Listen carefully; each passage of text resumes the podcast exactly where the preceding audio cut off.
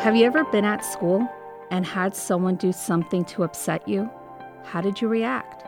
Did you hit them? Yell at them? Stomp away in anger? Have you ever considered how you can react differently by forgiving someone? Today, we'll think about what it looks like to forgive differently.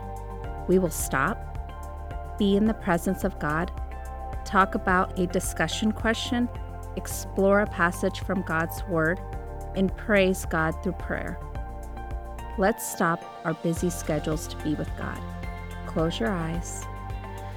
Take a few slow breaths in and out as we listen to Psalms 103, verses 1 through 4.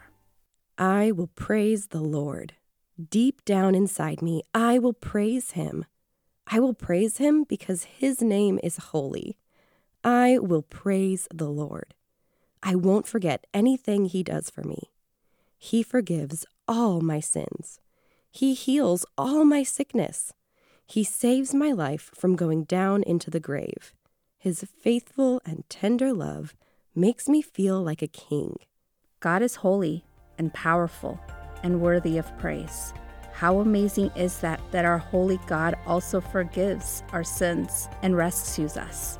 How great is that our powerful God loves us and is faithful to us. In just a moment, I want you to press pause while you talk about this discussion question. Can you think of a time you held a grudge against someone or wanted to punish them for hurting you?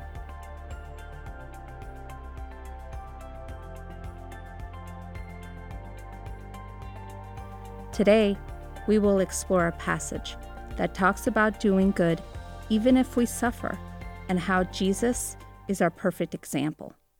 1 Peter 2, verses 21 through 23. You were chosen to do good even if you suffer. That's because Christ suffered for you. He left you an example that he expects you to follow. Scripture says he didn't commit any sin. No lies ever came out of his mouth. People shouted at him and made fun of him, but he didn't do the same thing back to them.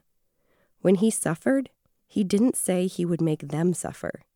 Instead, he trusted in the God who judges fairly. Jesus died on the cross for our sins, even though he had never sinned. When people insulted him, he could have responded by yelling at them or punishing them, but he didn't. The verses you just read go on to say that Jesus carried our sins so that we wouldn't be punished for them. Instead of yelling at us for messing up or punishing us, Jesus died to forgive us, to rescue us, to bring us back to God. This school year, what would it look like to forgive as Jesus forgives? Not to hurt someone when they say something bad about you, to forgive them, to free them from the punishment you want to give them. That doesn't mean letting someone hurt you over and over. It doesn't mean you don't tell an adult if someone is repeatedly unkind. It means not punishing them when they do something wrong to you. It means reacting differently and forgiving differently. Let's listen to today's verse one more time. As we do, be thinking how Jesus shows us the perfect example of forgiving differently. 1 Peter 2, verses 21 through 23. You were chosen to do good even if you suffer. That's because Christ suffered for you. He left you an example that he expects you to follow. Scripture says he didn't commit any sin. No lies ever came out of his mouth. People shouted at him and made fun of him, but he didn't do the same thing back to them. When he suffered, he didn't say he would make them suffer. Instead, he trusted in the God who judges fairly. This school year, let us not just show people the love of Jesus by being kind and showing love.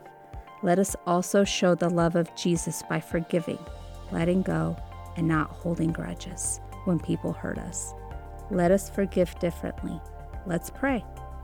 God, you sent your Son Jesus to pay the penalty of our sins, to rescue us. Thank you for loving us and for letting his death on the cross help us have forgiveness for all our sins. This school year, help us to not hold hatred in our hearts when people do wrong to us. Help us to not punish them when they hurt us. Instead, help us forgive, live differently, and let Jesus be an example of what it looks like. Help us to love you more with our hearts, know you more with our minds, and praise you more with our words, and spread your love with our actions. Amen.